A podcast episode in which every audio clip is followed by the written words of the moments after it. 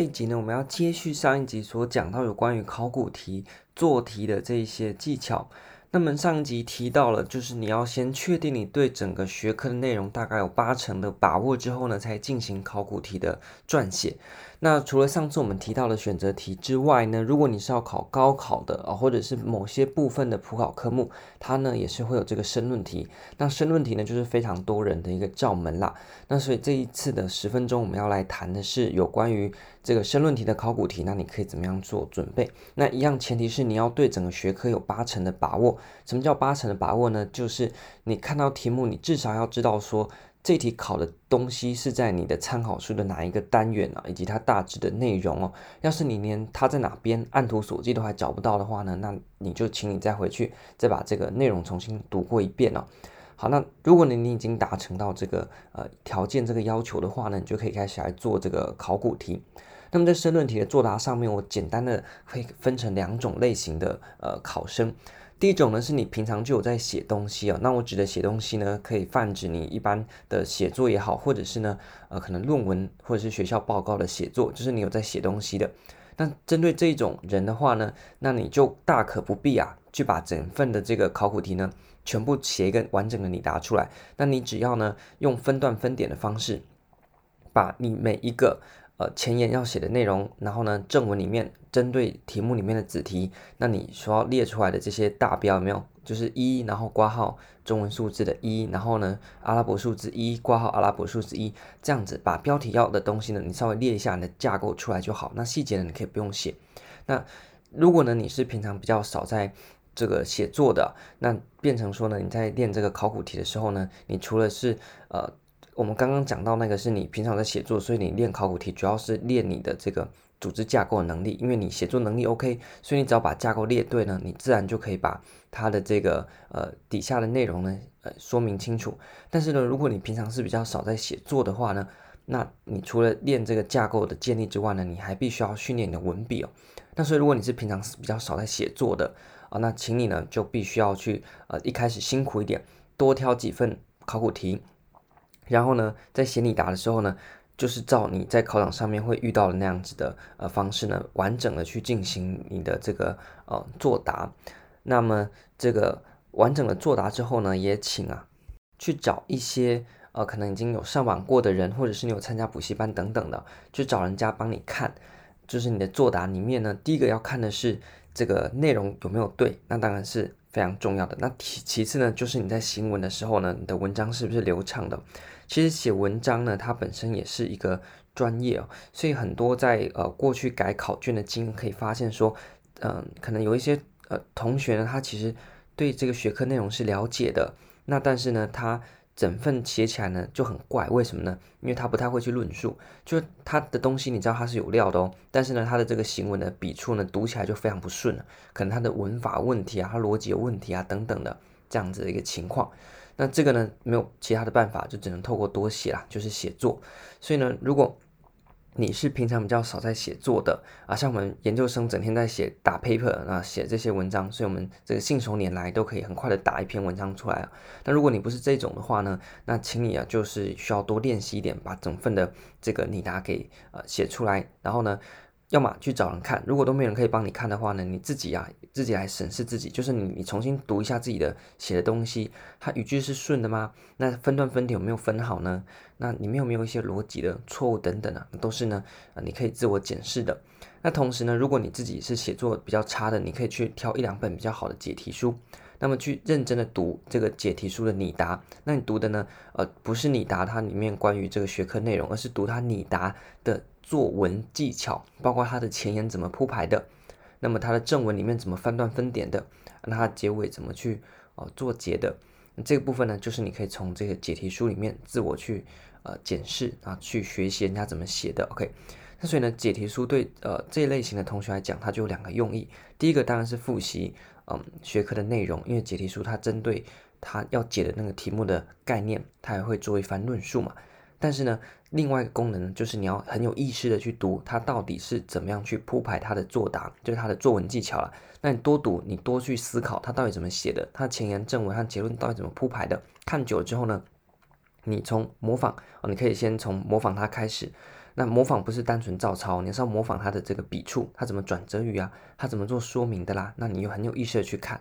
那么多看几次，慢慢就会知道说，哦，原来人家的拟答是怎么写的。那换作是你的时候呢，你就可以开始慢慢去练习，从一开始的模仿到改写，到最后呢，写出你自己的呃方式哦。所以呢，这个大体上呢，就是呃我们在讲申论题在考古题作答上面呢，呃可以采取的一些途径。那如果呢你是本来就在做这个写作的同学，那当然你是非常轻松，你只要呢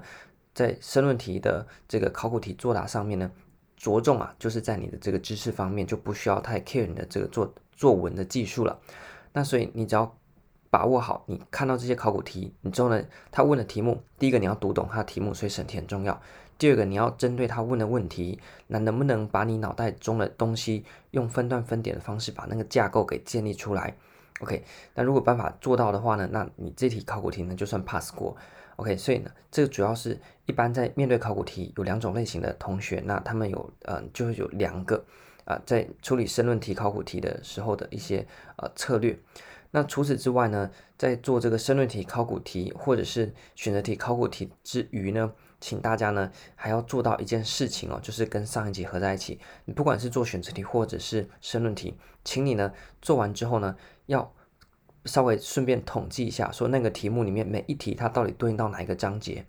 然后呢可以把它标注在你的那本参考书的目录页对应的章节。就假设这是一百零八年高考第一题啊，那你就在那一个呃单元，假设是呃新公共管理好，你就把标呃一百零八年高考第几题。好，那你做完一回卷子，你就重新做这个步骤。一方面呢，帮你复习，因为能够让你看到题目，能够连接到课本对应的单元嘛，这本身也是一个练习哦。就是把你所读的和你考试的时候呢，看到题目的反应呢，做一个连接。那另外一个部分呢，就是当你啊，可能做完五年或十年的考古题，那你每一回呢，做完检讨之后呢，不管对或错，都有把这个题目呢标到对应的章节去，你就可以帮自己做一个。呃，汇整的工作，也就是说，你只要只要翻你的那一本呃注记好的目录，你就知道说哦，哪一个单元考的题目特别多。那并且呢，你之后呢，在考前最后的时间，你也可以说，啊，假设我的这个 NPM 特别不懂，然后一翻开说，哦，原来 NPM 最近五年考过几次，那都是用什么样的形式来考，那你也可以呃一目了然。所以呢，你透过这个事后啊，去做一个整理啊，把这个。每一年的考题的题号标注在目录的这个手法呢，我个人认为是非常好的一个呃小技巧。那帮助你在考前最后的时候呢，第一个你可以了解到说，哦，那最近十年这些考点到底掉在哪一个单元掉最多，那你就是要特别加强的部分。第二个呢，也可以帮助你了解说，那在不同的单元这些题目到底怎么出的，好像 NPM 出了，假设出了很多次，那他们的问法有哪一些？那这些问法呢？你透过考古题的做答，除了你个别的题目会之外呢，你还能看到一个宏观的趋势，就是题目都怎么出，都怎么问的。那之后呢，哦，我想啊，大体上不会啊有太新的这些出现啊，就是呢，呃，之后今年你面对的考题或明年你面对的考题呢，出法不脱于这十年的考法，所以你只要把这十年的考古题一题一题做完，并且呢，在微观上面个别题目顾好，在宏观上面把整份卷子。的每一道题目对应的单元标注在你的目录页上面，整个看下来啊，你就可以知道说十年的考题落点掉在哪几个主要的单元。那并且呢，它都怎么考的我想假设这个 NPM 特别喜欢考什么东西，那这个呃可能呃激励理论特别喜欢怎么考，怎么问法，那其实呢大同小异。所以你读久了之后呢，诶，你就可以。一方面呢，增强你的作答实力；二方面呢，你也知道说题目会怎么问。那知己知彼，百战不殆嘛。所以呢，你都知道题目怎么出了，你在面对考题的时候呢，你就不会那么紧张。那这个方法我自己用在我过去准备像政治学这种很宏大的科目上面呢，我觉得是特别好用，可以帮助你有一个收揽的效果。尤其在考前，你都会觉得完蛋了，还有那么多东西要念。但透过考古题的这个题目标注呢，你就可以很清楚知道说，好，那那么多东西，我优先要把我的。有限的注意力配置在哪几个单元上面，这样呢也可以节省掉你备考的时间。同时呢，因为你已经很熟悉不同单元的题目出出题的方式，那今年考试考出来之后呢，诶，你看到考题你也不会太过的这个惊讶，因为呢大体上它怎么出你都已经呃能够掌握了。